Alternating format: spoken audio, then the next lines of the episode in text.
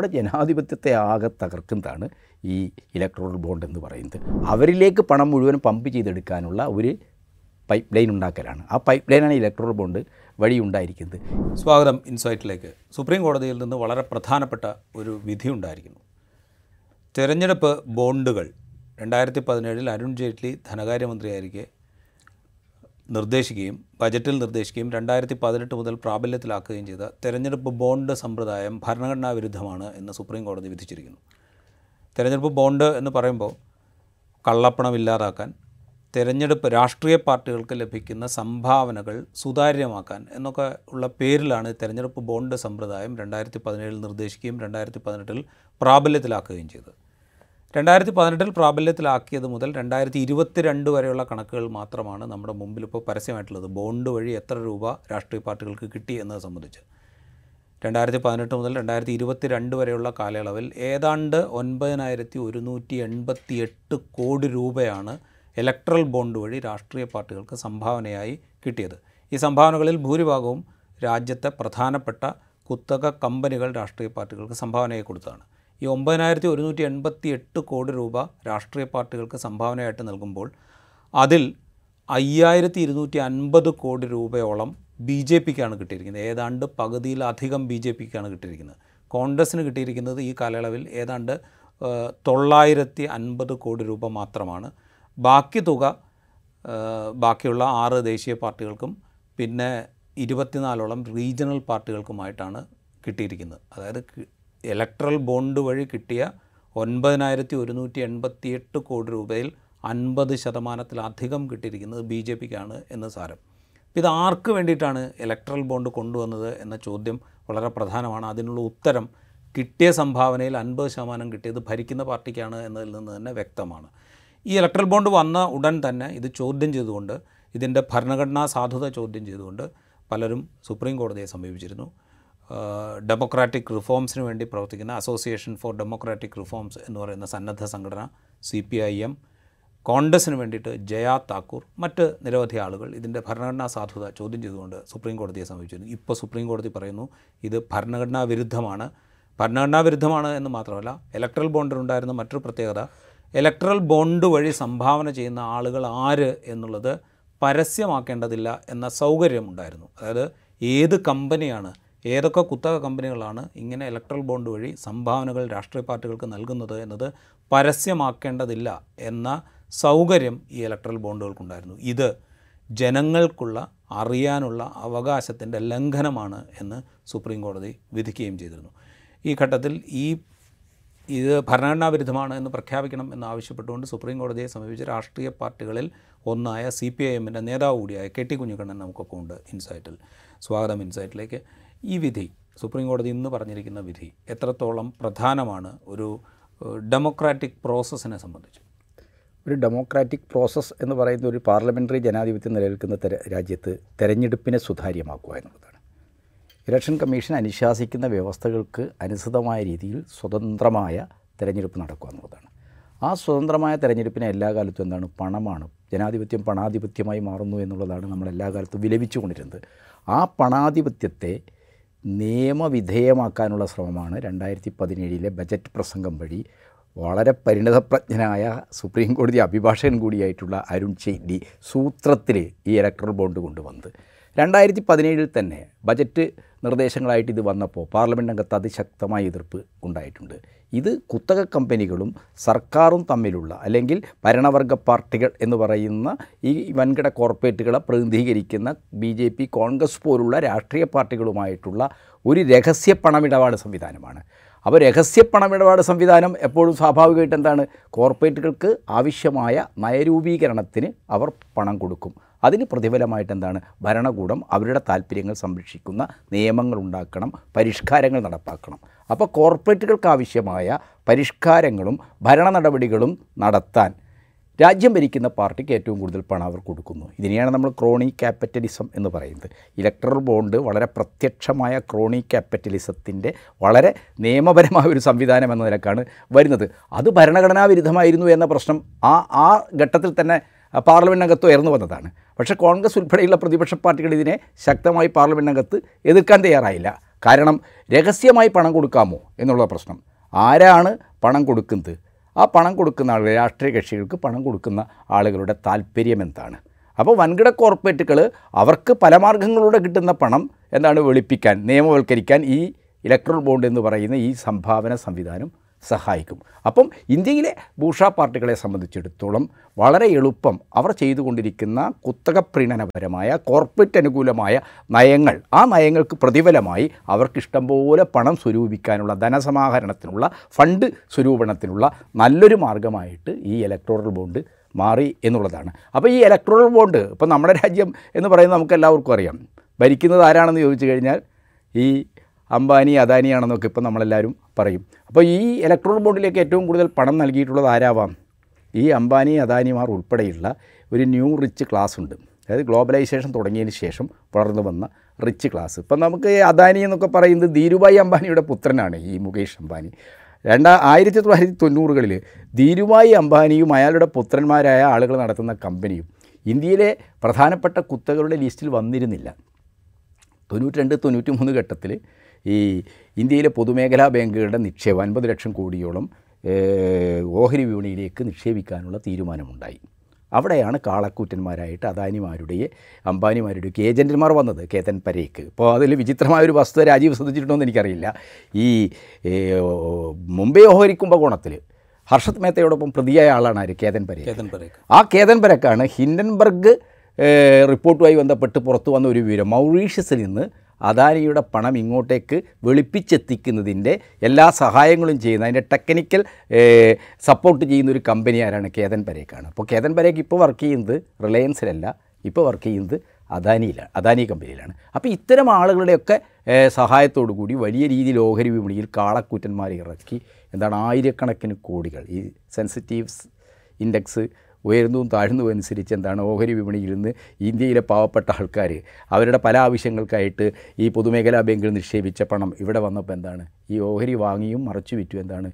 ഒരു ദിവസം അംബാനിക്ക് മുകേഷ് അംബാനിക്ക് ഇരുപത്തൊന്നായിരം കോടി വരെ കിട്ടുന്ന ഇതുണ്ട്. ഇത് കൃത്യമായ ഈ ചങ്ങാത്ത മുതലാളിത്തം ക്രോണി ക്യാപിറ്റലിസം എന്ന് പറയുന്നതിന്റെ ഒരു നല്ല ഉദാഹരണമായിരുന്നു. ഇപ്പോൾ അതെന്താണ്? കുറേ കൂടി നഗ്നവും പ്രത്യക്ഷവും ഭീകരവുമായ മാനങ്ങളിലെത്തിയിരിക്കുകയാണ് രാജ്യ റിസർവ് ബാങ്ക് ചട്ടങ്ങളെയൊക്കെ തന്നെ മാറ്റിമറിക്കുകയാണ്. അദാനിക്ക് വേണ്ടി. എന്നിട്ട് എന്താണ് എസ് ബി ഐയിൽ നിന്ന് കോടിക്കണക്കിന് ആയിരക്കണക്കിന് കോടികൾ വിദേശ രാജ്യങ്ങളിൽ വരെ അയാൾക്ക് നിക്ഷേപം ഇപ്പോൾ ഖനന മേഖല ഉൾപ്പെടെയുള്ള പല മേഖലകളും നിക്ഷേപം നടത്താൻ എന്താണ് ഈ പൊതുമേഖലാ ബാങ്കുകളുടെ പണം ഇഷ്ടംപോലെ വായ്പ എടുക്കാൻ മൂലധന വായ്പ എടുക്കാൻ സാധിക്കുന്ന ഒരു സാഹചര്യമാണ് നമ്മുടെ രാജ്യത്തുണ്ടായിരിക്കുന്നത്. അപ്പം നമ്മുടെ രാജ്യത്ത് തൊണ്ണൂറുകൾക്ക് ശേഷം ആരംഭിച്ച സാമ്പത്തിക പരിഷ്കാരങ്ങളുടെ ഏറ്റവും അപകടകരമായ ഒരു ഘട്ടത്തെയാണ് രണ്ടായിരത്തി പതിനാലിന് ശേഷം ഉള്ള സംഭവങ്ങൾ കാണിക്കുന്നത്. ആ സംഭവങ്ങളിൽ പ്രധാനമാണ് രണ്ടായിരത്തി പതിനേഴിൽ കൊണ്ടുവന്ന ഈ ഇലക്ട്രോറൽ ബോണ്ട് ഈ ഇലക്ട്രോറൽ ബോണ്ട് ഇന്ത്യൻ ഭരണകൂടം എത്രത്തോളം ക്രോ ഈ കോർപ്പറേറ്റുകളുടെ താല്പര്യം സംരക്ഷിക്കുന്ന ആളുകളാണ് എന്നും ഈ കോർപ്പറേറ്റുകളുടെ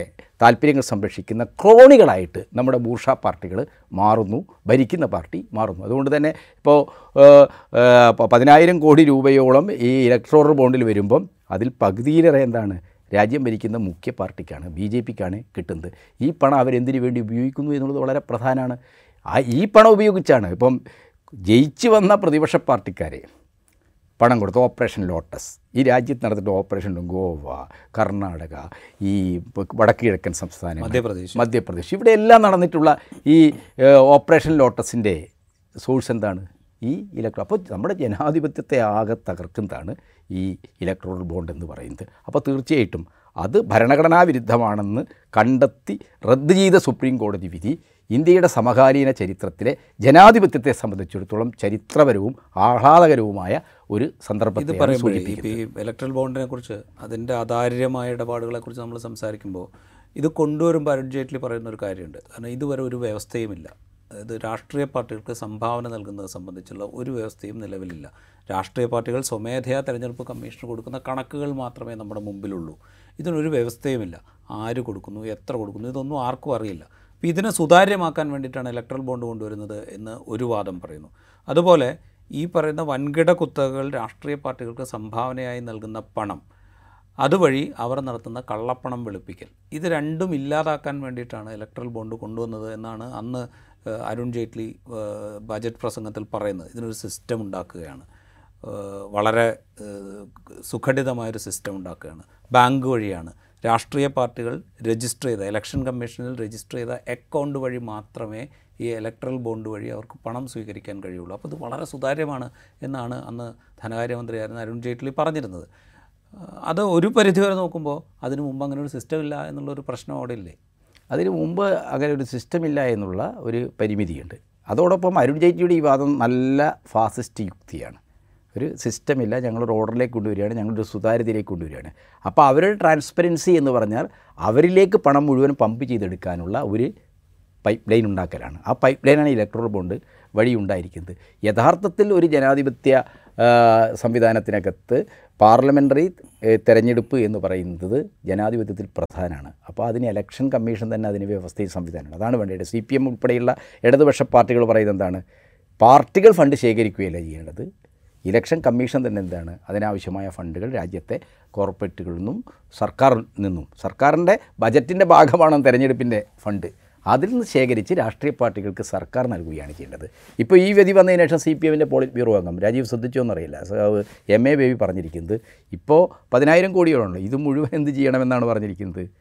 സർക്കാർ കണ്ടെത്തണമെന്നാണ് ഈ പണം. എന്നിട്ട് എന്താണ് രാഷ്ട്രീയ പാർട്ടികൾക്ക് ജനാധിപത്യപരമായി തെരഞ്ഞെടുപ്പിൽ ഇടപെടാൻ ആവശ്യമായ ഫണ്ട് എന്ത് ചെയ്യണം? സർക്കാർ തന്നെ ഡിസ്ട്രിബ്യൂട്ട് ചെയ്യുന്ന ഒരു സംവിധാനം ഉണ്ടാക്കണം. അങ്ങനെയാണ് സുതാര്യമാകേണ്ടത്. അല്ലാതെ സർക്കാർ ഒഴിഞ്ഞു പോവുകയും കോർപ്പറേറ്റുകളെയും രാഷ്ട്രീയ പാർട്ടികളെയും പരസ്പരം ബന്ധിപ്പിക്കുകയും അവർക്ക് രഹസ്യ ഇടപാട് നടത്താനുള്ള ഒരു സംവിധാനമായിട്ട് ഈ ഇലക്ട്രോൾ ബോണ്ട് പോലുള്ള ഒന്ന് കൊണ്ടുവരികയും ചെയ്യുന്നത് സുതാര്യമാക്കലല്ല. അതിനെ ജനാധിപത്യപരമായൊരു വ്യവസ്ഥയാക്കലല്ല. മറിച്ച് എന്താണ്? കോർപ്പറേറ്റുകളും അവരെ സഹായിക്കുന്ന പാർട്ടികളും തമ്മിലുള്ള അങ്ങേയറ്റം അധാർമികമായ എല്ലാവിധ ജനാധിപത്യ മൂല്യങ്ങൾക്കും വിരുദ്ധമായിട്ടുള്ള ജനവിരുദ്ധമായ ഒരു കൂട്ടുകെട്ടാണത്.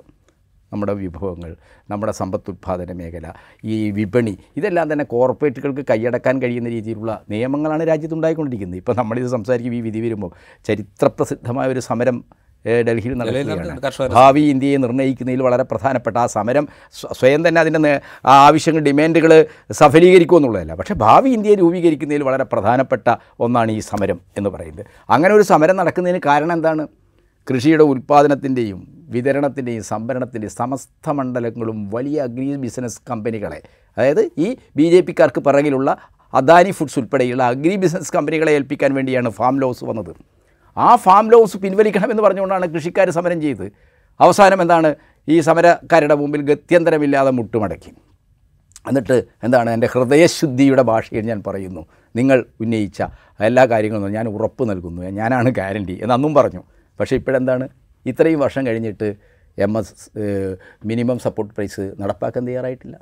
ഒരു കാര്യവും നടപ്പാക്കാൻ തയ്യാറായിട്ടില്ല. ഇന്ത്യയിൽ കർഷകാത്മഹത്യ വളരെ വളരെ വളരെ തീക്ഷ്ണമായ ഒരു അവസ്ഥയിലേക്ക് എത്തിയിരിക്കുകയാണ് കർഷകർ ആത്മഹത്യ ചെയ്യുന്നതിന്റെ പ്രധാനപ്പെട്ട കാരണം എന്താണ്?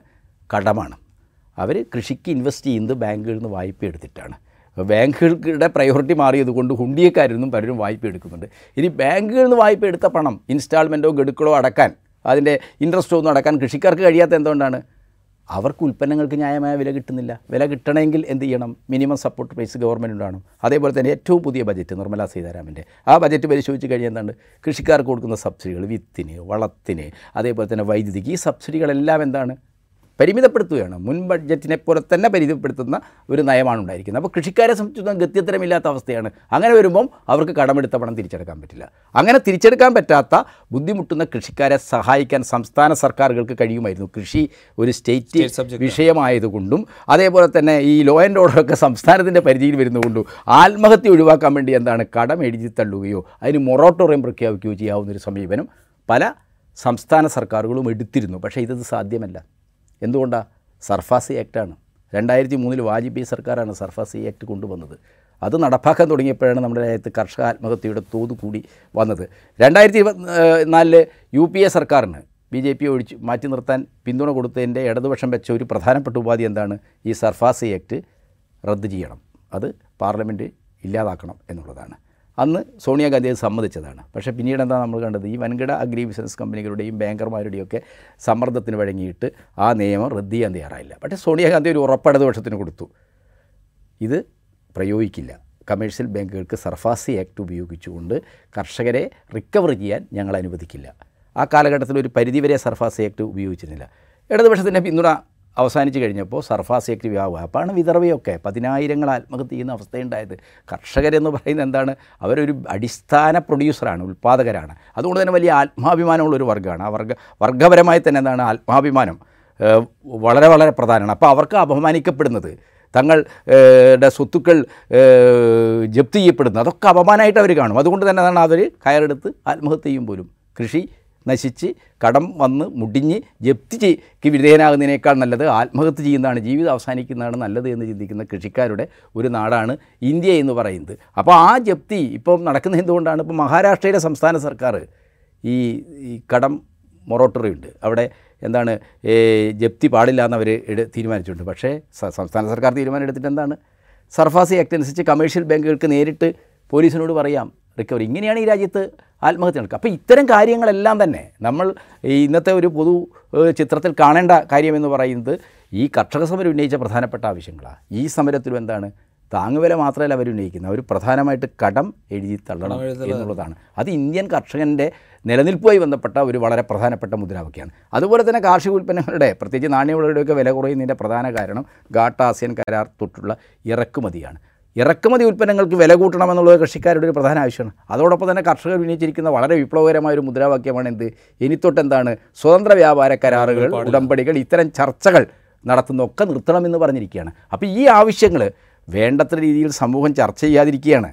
ആ ചർച്ച ചെയ്യാതിരിക്കുന്ന അവസ്ഥയാണ്. മൂന്ന് ദിവസമായിട്ട് നമ്മൾ രാമനെ ചൊല്ലിയുള്ള തർക്കം ഇല്ലല്ലോ. നമുക്ക് കർഷക പ്രശ്നം ചർച്ച ചെയ്യാൻ കഴിയുന്നുണ്ടല്ലോ. ഇന്ത്യയിലെ ജീ സാധാരണക്കാരുടെ ഭൗതിക ജീവിതത്തെ ഇത്രയും മോശകരമായ ഒരു സ്ഥിതിയിലേക്ക് എത്തിച്ച സാമ്പത്തിക നയങ്ങളെക്കുറിച്ച് നമ്മുടെ നാഷണൽ ചാനലുകളൊക്കെ ചർച്ച ചെയ്യാൻ തുടങ്ങിയല്ലോ. ഇവർ ഉന്നയിക്കുന്ന മുദ്രാവാക്യങ്ങളുടെ പ്രാധാന്യം ചർച്ച ചെയ്യാൻ തുടങ്ങിയല്ലോ. അപ്പോൾ യഥാർത്ഥ വിഷയങ്ങൾ ഭൗതിക ജീവിതവുമായി ബന്ധപ്പെട്ട രാഷ്ട്രീയം എന്ന് പറയുന്നത് ഭൗതിക ജീവിതത്തിന്റെ സാമ്പത്തിക ജീവിതത്തിന്റെ ഒരു സാന്ദ്രീകൃത രൂപമാണല്ലോ അപ്പോൾ അത് രാഷ്ട്രീയത്തിൽ ചർച്ച ചെയ്യാതെ രാഷ്ട്രീയത്തിൽ രാമനാണോ കൃഷ്ണനാണോ ശിവനാണോ എന്നൊക്കെയുള്ള ചർച്ചകൾ ഉയർത്തിക്കൊണ്ട് വന്ന ആളുകളെ ചേരിതിരിക്കാനാണ് ബി ജെ പി ശ്രമിച്ചുകൊണ്ട്. അതിനുവേണ്ടി കോർപ്പറേറ്റുകൾ ഇപ്പം ഏ, ഇതിൽ വളരെ വിചിത്രമായൊരു കാര്യമെന്ന് പറയുന്നത് ഈ രാമക്ഷേത്ര നിർമ്മാണത്തിന് എത്ര രൂപ ഇന്ത്യയിലെ കോർപ്പറേറ്റുകൾ സംഭാവന നൽകി?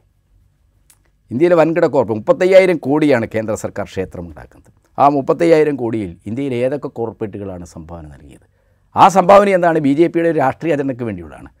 രാമഭക്തി ഇളക്കി വിട്ട് ഭൂരിപക്ഷ ധ്രുവീകരണം ഉണ്ടാക്കി ഭൂരിപക്ഷത്തിന്റെ പിന്തുണ. മെജോറിറ്റിനിസം വഴി വീണ്ടും തിരഞ്ഞെടുപ്പ് ജയിക്കാനുള്ള ഒരു അജണ്ടയ്ക്കുള്ള സംഭാവനയാണത്. അല്ലാതെ രാമഭക്തരുള്ള കൂറുകൊണ്ടൊന്നുമല്ല അംബാനിയോ അദാനിയോ ഒന്നും സംഭാവന കൊടുക്കുന്നത്. അപ്പോൾ ഇങ്ങനെ എല്ലാ അവിഹിത മാർഗങ്ങളും ജനാധിപത്യത്തിന് വിരുദ്ധമായിട്ടുള്ള അധാർമികമായ വഴികൾ ഉപയോഗിച്ചാണ് ബി ജെ പി പ്രവർത്തിക്കുന്നത്. അതിനെല്ലാം എതിരായിട്ടുള്ള വലിയൊരു താക്കീതായിട്ട് ഇത് മാറും. ജനാധിപത്യപരമായ തെരഞ്ഞെടുപ്പ് നടക്കണം രാഷ്ട്രീയം സുതാര്യമാകണം എന്നൊക്കെ ചിന്തിക്കുന്ന ആളുകളെ സംബന്ധിച്ചിടത്തോളം ഇത് വലിയ രീതിയിലുള്ള ആവേശം ഉണ്ടാക്കുന്ന ഒരു വിധിയാണ്. ആ വിധിയുടെ പറയുമ്പോഴേ ഇപ്പോൾ ഈ ഈ നിയമം അതായത് ഫിനാൻസ് ബില്ലിൽ ഇത് കൊണ്ടുവരികയും ഇത് രണ്ടായിരത്തി പതിനെട്ടിൽ നടപ്പാക്കുകയും ചെയ്തപ്പോൾ ഇലക്ഷൻ കമ്മീഷനോട് ഇങ്ങനെയാണോ വേണ്ടത് എന്നുള്ള കാര്യത്തിൽ ഒരു ആലോചനയും കേന്ദ്ര സർക്കാർ നടത്തിയില്ല എന്ന് സുപ്രീം കോടതിയിൽ ഇലക്ഷൻ കമ്മീഷൻ തന്നെ പറഞ്ഞിട്ടുണ്ട്.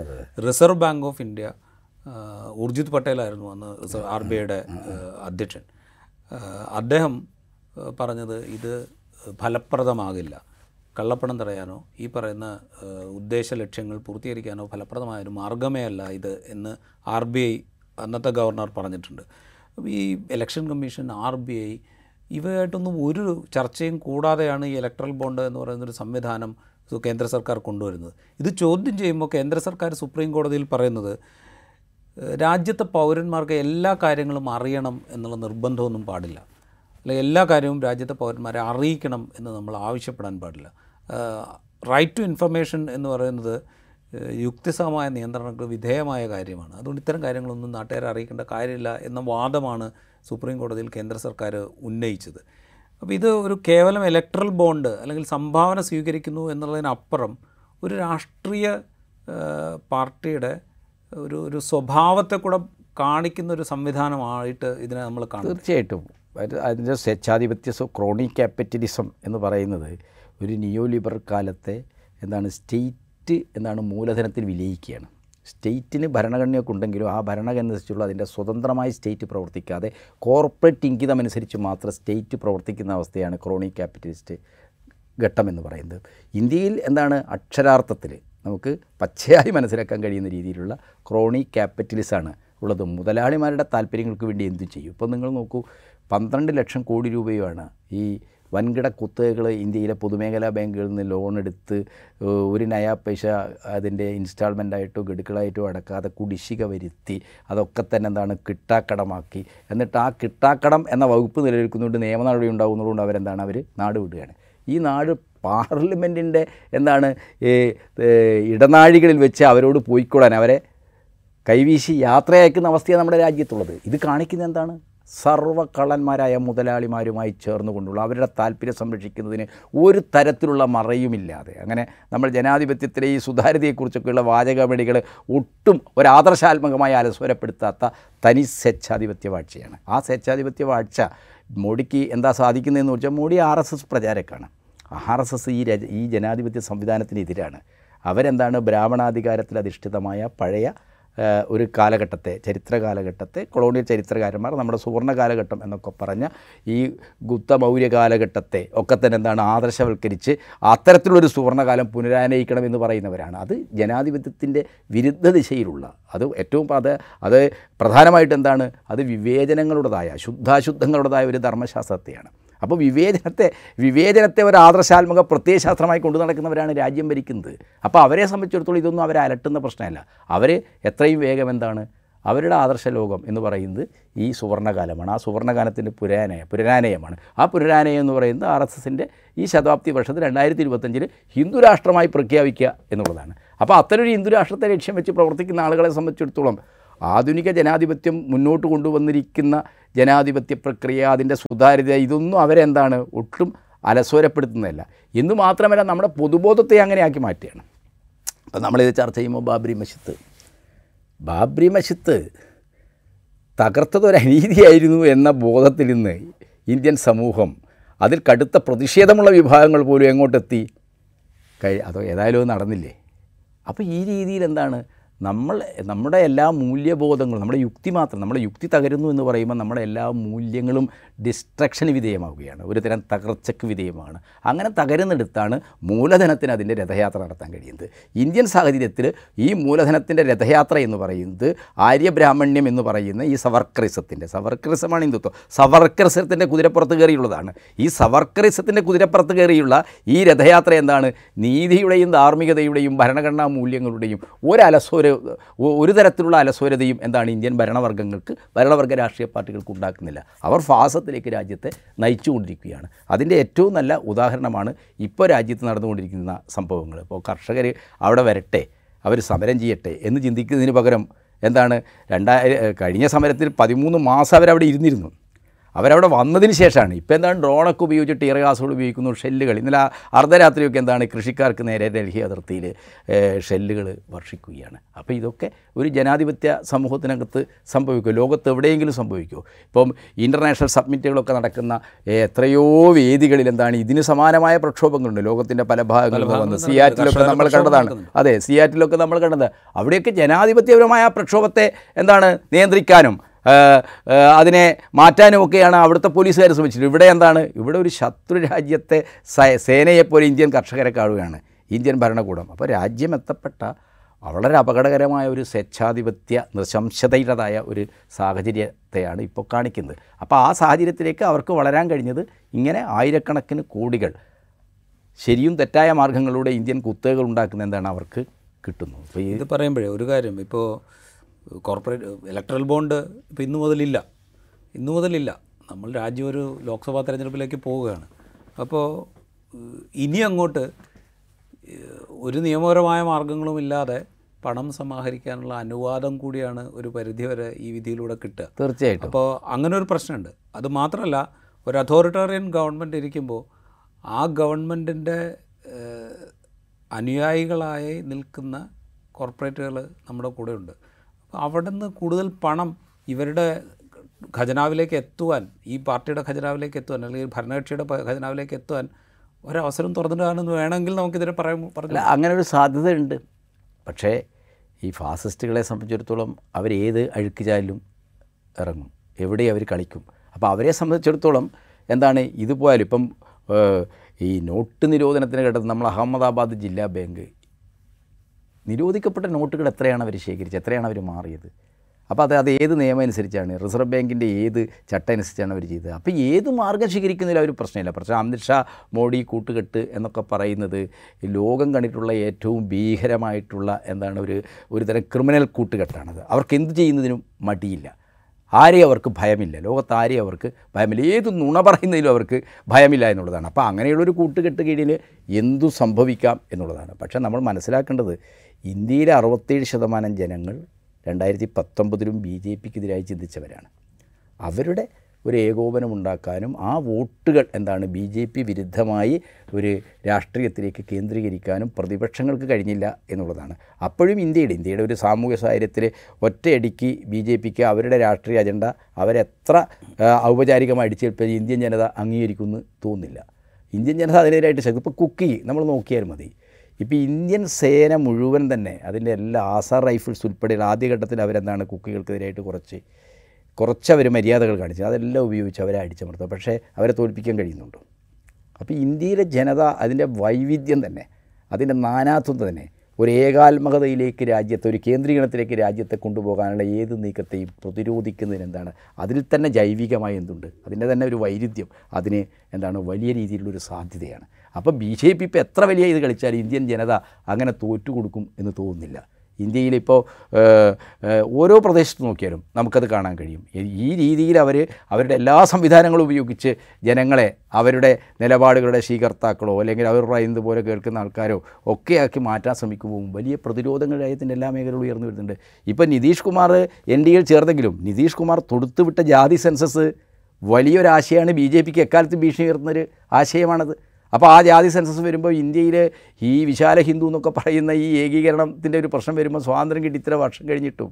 അവർ പറയുന്ന ഹിന്ദു സമൂഹത്തിലെ ഇപ്പം രണ്ടായിരത്തി പതിനൊന്നിലൊക്കെ സെൻസസ് കമ്മീഷണർ ലിസ്റ്റ് ഔട്ട് ചെയ്തിരിക്കുന്ന ഹിന്ദു സമൂഹം ഉണ്ടല്ലോ ആ ഹിന്ദു സമുദായ വിഭാഗത്തിൽ എന്താണ്? എൺപത്തഞ്ച് ശതമാനം ആളുകളും എന്താണ്? രാജ്യത്തിന്റെ ഭരണനിർവഹണത്തിന്റെയോ അല്ലെങ്കിൽ വിദ്യാഭ്യാസ സാമ്പത്തിക രംഗത്തോ ശരിയായ പ്രാതിനിധ്യം അവസരങ്ങളില്ലാത്തവരാണ്. അവരസംതൃപ്തരാണ് ആ ജനതയെ ഏകോപിപ്പിക്കാൻ കഴിയുന്ന ഒരു പ്രതിപക്ഷമുണ്ടെങ്കിൽ ആ രീതിയിലുള്ള ഒരു നിലപാടുണ്ടെങ്കിൽ തീർച്ചയായിട്ടും എന്താണ് ബി ജെ പിയെ തോൽപ്പിക്കാൻ കഴിയുമെന്നുള്ള കാര്യത്തിൽ യാതൊരു സംശയമില്ല ഇപ്പോൾ ഈ ഒരു തെരഞ്ഞെടുപ്പിന്റെ മുമ്പിൽ നിന്നുകൊണ്ടാണ് നമ്മൾ സംസാരിക്കുന്നത്. കോൺഗ്രസ് കുറച്ച് മര്യാദയ്ക്ക് നിൽക്കുകയാണെങ്കിൽ ഞാൻ കാണുന്നത് എന്താണ്? കോൺഗ്രസും ഈ രാജ്യത്തെ ഇപ്പോൾ ഉള്ള പ്രതിപക്ഷമായി നിതീഷ് കുമാർ പോയാലും ആർ ജെ ഡി പോലുള്ള പാർട്ടികളൊക്കെ എന്ത് എന്ത് തുടർച്ചയായിട്ട് എന്താണ് അവർ ബി ജെ പി വിരുദ്ധ നിലപാട് സ്വീകരിക്കുന്ന പാർട്ടിയാണ്. ആ കാര്യത്തിൽ അഭിമാനപൂർവം നമുക്ക് എല്ലാവർക്കും പറയാൻ പറ്റുമല്ലോ. ആർ ജെ ഡി പോലുള്ള അത്തരം രാഷ്ട്രീയ അഖിലേഷ് യാദവിന്റെ പാർട്ടി. ആ ഇത്തരം പാർട്ടികളെല്ലാം തന്നെ നിലപാട് സ്വീകരിച്ച് നിൽക്കുകയാണ്. അപ്പോൾ ഇതിന്റെ ഒരു ഏകോപനം ഉണ്ടായാൽ തന്നെ അതുപോലെ തന്നെ ന്യൂനപക്ഷങ്ങൾ ദളിതുകൾ ഇപ്പോൾ ഇന്ത്യയിൽ ഇപ്പം ഛത്തീസ്ഗഡ് തെരഞ്ഞെടുപ്പുമായി ബന്ധപ്പെട്ട് ചില പഠനങ്ങൾ വന്നിട്ടുണ്ട്. കോൺഗ്രസിന്റെ ഒരു സവർണ മേധാവിത്വ ബോധമാണ് കോൺഗ്രസ് അവിടെ തോൽപ്പിച്ചത്. അവിടെ എത്രയോ ഈ ആദിവാസി ഗിരിവർഗ ഗ്രൂപ്പുകളുണ്ട്. ഇവരെല്ലാം തന്നെ എന്താണ് കോൺഗ്രസിനെ ഇന്ത്യ മുന്നണിയെ പിന്തുണക്കാൻ തയ്യാറായത്. പക്ഷേ അവരുമായിട്ട് ചർച്ച ചെയ്യാൻ പോലും കോൺഗ്രസിന്റെ ഈ ആഭിജാത്യ ബോധം തയ്യാറായില്ല. അവർ തുറന്ന വിശാലമായൊരു സമീപനം പ്രതിപക്ഷ രാഷ്ട്രീയ കക്ഷികൾ ദേശീയ നേതൃത്വം എടുക്കുകയും എല്ലാ സ്ഥലത്തും അവിടുത്തെ റീജിയണൽ പ്രത്യേകതയൊക്കെ മനസ്സിലായിക്കൊണ്ട് ഒരു ഏകീകരണം ഉണ്ടാക്കാൻ ശ്രമിക്കുകയാണെങ്കിൽ ഇപ്പോഴും എന്താണ് അറുപത്തേഴ് ശതമാനത്തിൽ ഒരു അറുപത് ശതമാനത്തെങ്കിലും ഏകോപിപ്പിക്കാൻ കഴിയുന്നൊരു സാഹചര്യം ഉണ്ട്. ഏ എന്തൊക്കെ രീതിയിലുള്ള social engineering B J P നടത്തിയാലും ഇന്ത്യൻ സമൂഹത്തിന്റെ തന്നെ എന്താണ്? ഇന്ത്യൻ സമൂഹത്തിന് തന്നെ ഒരു സവിശേഷത ആ ഏകീകൃതത്തിന് വഴങ്ങാത്ത വൈരുദ്ധ്യങ്ങളുണ്ട് എന്നുള്ളതാണ്. ഇലക്ട്രൽ ബോണ്ട് വഴിയാണെങ്കിലും അതില്ലാത്ത കാലത്ത് സമാഹരിക്കുന്ന പണത്തിന്റെ പണമൊഴുക്കുണ്ടായാലും അതിനൊക്കെ മറികടക്കാൻ പാകത്തിലേക്കുള്ളൊരു ഏകീകരണത്തിലുള്ള സാധ്യത നിലനിൽക്കുന്നു എന്നാണ് കെട്ടി പറഞ്ഞു വയ്ക്കുന്നത് ഒറ്റ കാര്യം കൂടെ ചോദിച്ചോട്ടെ. ഇപ്പോൾ ഈ വിധിയിൽ ഒരു കാര്യം കൂടെ പറയുന്നുണ്ട്. രണ്ടായിരത്തി ഇരുപത്തിനാല് മാർച്ച് പതിമൂന്നിനകം ഇതുവരെ കോർപ്പറേറ്റ് ഇലക്ട്രൽ ബോണ്ട് വഴി സ്വീകരിച്ച തുക അത് ആര് കൊടുത്തു എത്ര കൊടുത്തു ആര് സ്വീകരിച്ചു ഇത്തരം കാര്യങ്ങൾ മുഴുവൻ ഈ electoral bond state bank of India വഴി മാത്രമാണ് വ്യവഹരിച്ചുകൊണ്ടിരുന്നത്. അവ എസ് ബി ഐ ഇലക്ഷൻ കമ്മീഷന് കൊടുക്കണമെന്നും ഇലക്ഷൻ കമ്മീഷൻ അത് വെബ്സൈറ്റിൽ പരസ്യപ്പെടുത്തണം എന്നും സുപ്രീം കോടതി വിധിച്ചിട്ടുണ്ട്. അതായത് മാർച്ച് പതിമൂന്നിനകം അല്ലെങ്കിൽ മാർച്ച് പതിമൂന്നിന് ഈ വിവരങ്ങൾ പുറത്തു വരണം എന്നാണ് സുപ്രീം കോടതിയുടെ വിധി. ഒന്നാമത്തെ കാര്യം ഇത് പാലിക്കപ്പെടുമോ എന്നുള്ളത് ഒന്നാമത്തെ കാര്യം.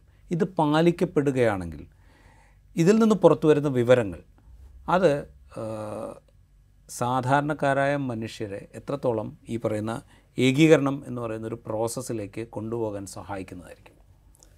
അല്ല ഇത് പ്രായോഗികമായിട്ട് ഇപ്പോൾ പല വിദഗ്ധന്മാരും ഈ ഇതിനെ സംബന്ധിച്ച് അഭിപ്രായം പറഞ്ഞിട്ടുണ്ട്. ഇപ്പോൾ സുപ്രീം കോടതിയുടെ ഇങ്ങനെയുള്ള ഒരു നിർദ്ദേശം വളരെ വളരെ പ്രധാനമാണ്. പക്ഷേ ആ നിർദ്ദേശം പ്രായോഗിക ഇതിലേക്ക് കൊണ്ടുവരും. ഇത് ബോണ്ടുകളാണ്.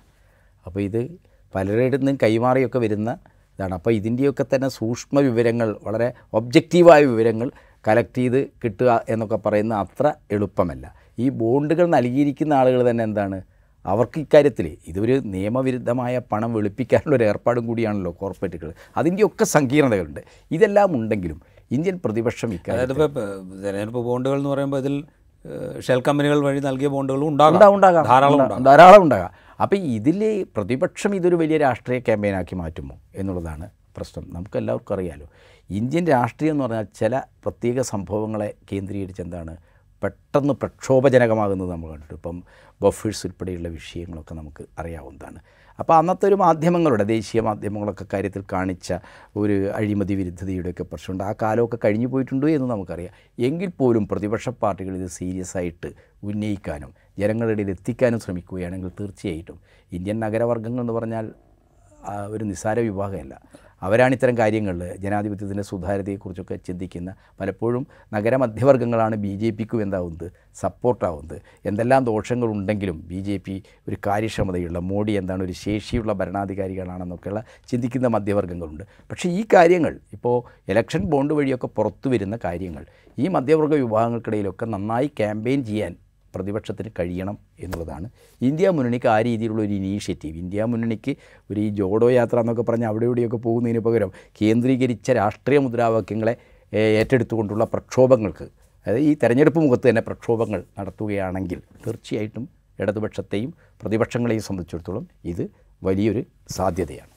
റൈറ്റ് സുപ്രീം കോടതിയുടെ ഇത് വിധി ഇലക്ട്രൽ ബോണ്ട് ഭരണഘടനാ വിരുദ്ധമാണ് എന്ന് അല്ലെങ്കിൽ ഭരണഘടനാ ഭരണഘടനാ സാധുതയില്ലാത്തതാണ് എന്ന സുപ്രീം കോടതിയുടെ വിധി ഒരു പക്ഷേ വലിയ രാഷ്ട്രീയ ചലനങ്ങൾക്ക് കാരണമായേക്കാം. ഇതിന്റെ വിവരങ്ങൾ ആര് എത്ര പണം ആർക്ക് കൊടുത്തു ഇലക്ട്രൽ ബോണ്ട് വഴി എന്നത് ഇതുവരെ ഒളിപ്പിച്ചു വെച്ചിരുന്ന കാര്യങ്ങൾ പുറത്തേക്ക് വരുന്നത് ഒരു പക്ഷേ വലിയ ചലനങ്ങൾക്ക് കാരണമായേക്കാം.